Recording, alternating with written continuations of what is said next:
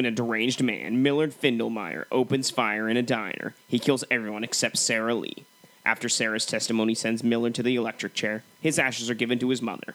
In a vow of revenge, Millard's mother mixes the ashes with a secret gingerbread cookie mix, which makes its way into Sarah's bakery. When one of the bakery employees accidentally bleeds into the mixture, an old curse spawns a deadly 12 inch walking, talking, killing gingerbread cookie that wreaks havoc on anything standing in its way. I'm Corey, And I'm Paul. and we are. the B Movie Bros. Here review B movies to the best of our ability. Sometimes we get off topic, but randomness is a gift. So, we're back. Slasher month. Great concept of a slasher. Talking, walking, slashing, Ginger Dead Man from 2005. Because why the hell not? Let's take a look at it. You heard what the back of the DVD box had to say. Let's dive right into the shit with our technical difficulties top and bottom three. Let's start with the top. All right then. So, to me, number three, uh, there are a lot of cooking and baking puns in the film, and all the names of the characters are actually baking puns in and of themselves, like Sarah Lee, Lorna Dean, Jimmy Dean. You know, it's kind of fun.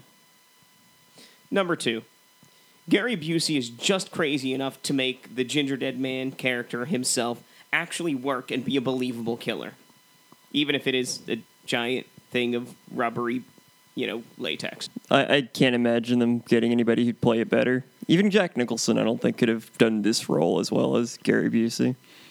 And number one, the actual concept of the movie of a killer gingerbread man running around killing people for no good reason just because, you know, he's an animate gingerbread man. It's actually kind of fun, and really, I had high expectations because you can just take it in so many directions.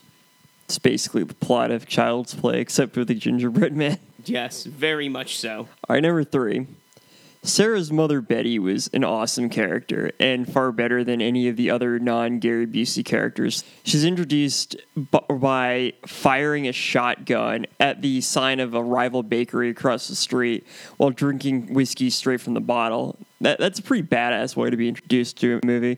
Number two, Gary Busey always does a fine job at playing a crazy guy, either in real life or in films, and this is no exception.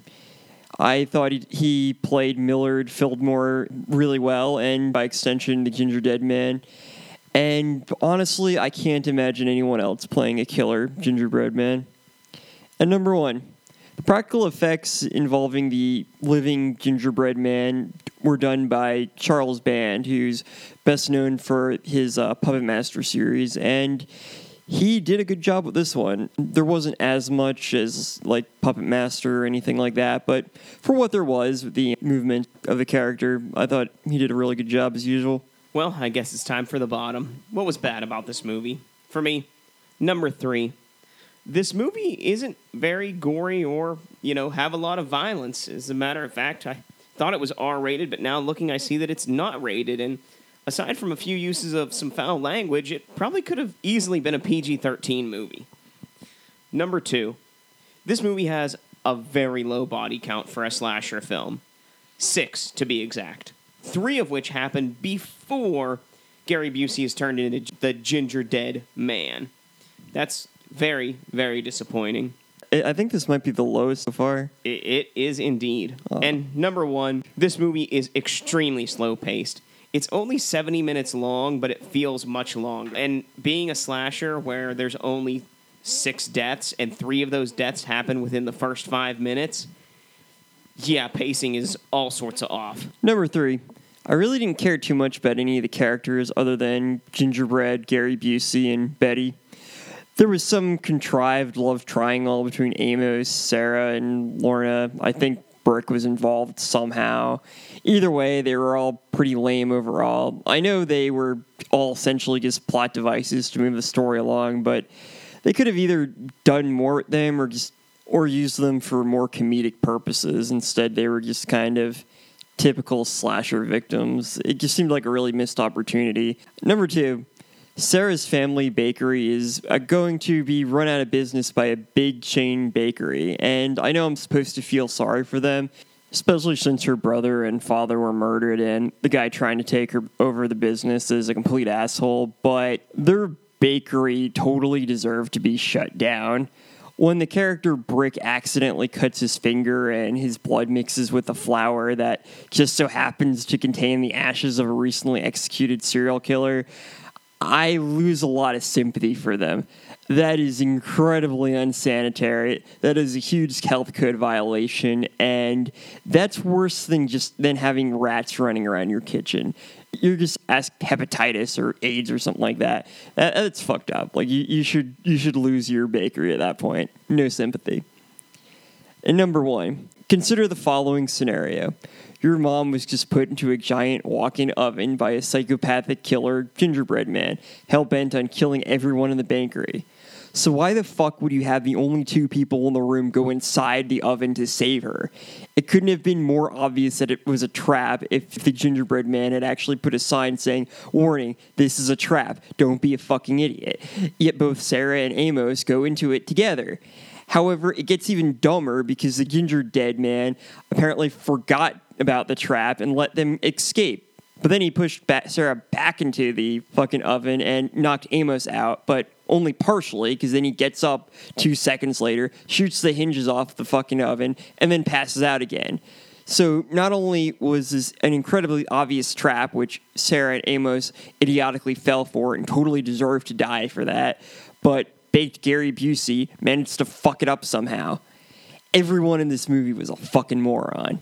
One of the things we didn't mention was the dialogue, so let's have ourselves a good old fashioned quote war. Quote war. So we'll quote this movie back and forth. You tell us who had the better quotes. No, I guess I'll get us started with I smell something in the air. Smells feminine. Ever try a ladyfinger? Give me some sugar, baby. You really should stop drinking, you lush. Eat me, you punk bitch. Got milk? It sure ain't the Pillsbury fucking doughboy. Maybe it's that fucking Keebler elf. And that ends this episode's edition of Quote Wars. If you have a favorite quote from this movie or anything you'd like to say, leave it in the comments below. It's time for us to give our final take on this film. Remember, friends, our final take is a score on our shot scale. Our shot scale is a reverse scale 1 to 10, 1 being the best, 10 being the worst. How many shots do you need to get through this film? I gave it a 5 out of 10. I also gave it a 5 out of 10. So, The Ginger Dead Man is a film in the vein of Child's Play. A serial killer is reincarnated in the body of a seemingly harmless object. In this case, it's a one foot tall gingerbread man cookie. The movie starts out with a bang, literally, and then grinds to a screeching halt for a good while. Once Gary Busey is brought back to life, he is fantastic at taunting, but not actually killing his prey. The film has decent special effects and okay acting, but I was sorely disappointed that they couldn't cook up some better ways to kill off the characters. The movie really isn't very good, but managed to spawn a few sequels. It's a curiosity how this series wasn't canned after the first film. Ginger Dead Man is the story of a very determined serial killer who, even in death, never gives up on his dream of getting revenge on the woman responsible for his execution.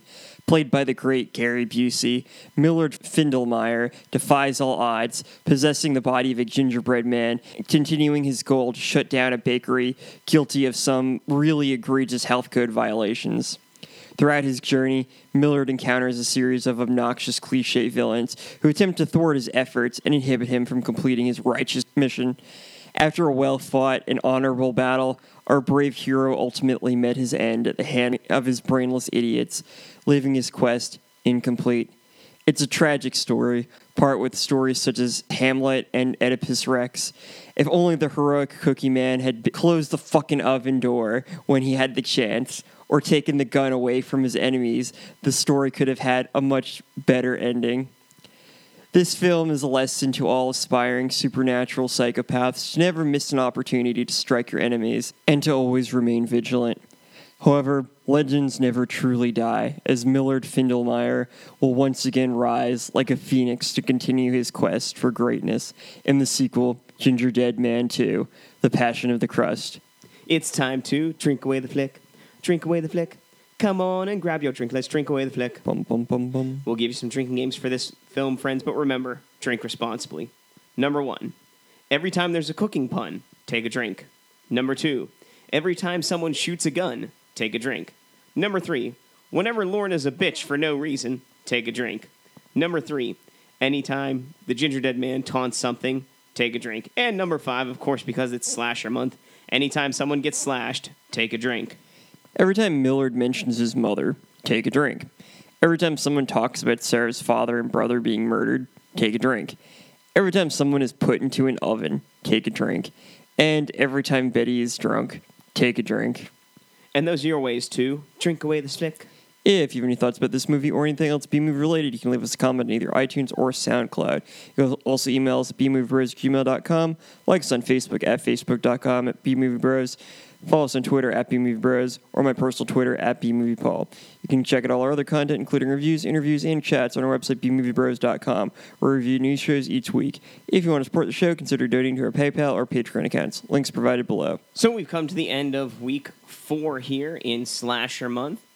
Let's uh, rank the films real quick. Uh, for me, in the number four spot has to be The Ginger Dead Man. It had the lowest kill count and moved the slowest out of all three.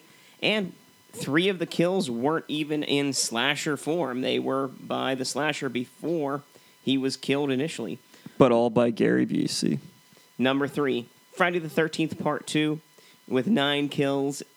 One was in a flashback, and it just, you know, was pretty slow and, you know, gave away a lot of its potential when kids went to a bar instead of staying back at camp to have sex. He also didn't have his hockey mask or machete. Number two, The Tripper. Even though it has a fantastic kill count at 25, it's just your typical slasher fare. You know, just axing people to death. Number one, Drive Thru. With a modest 14 kills, some of them clever, some of them a little bit original, being stuck in a microwave, flash fried in a deep fryer, but Horny the Clown and the subtle self awareness of the movie makes it the best of the bunch so far. Mine's uh, pretty much the same. Number four, Ginger Dead Man. I was not sure what I was expecting, but somehow I was still disappointed. Number three, Friday the 13th, Part 2.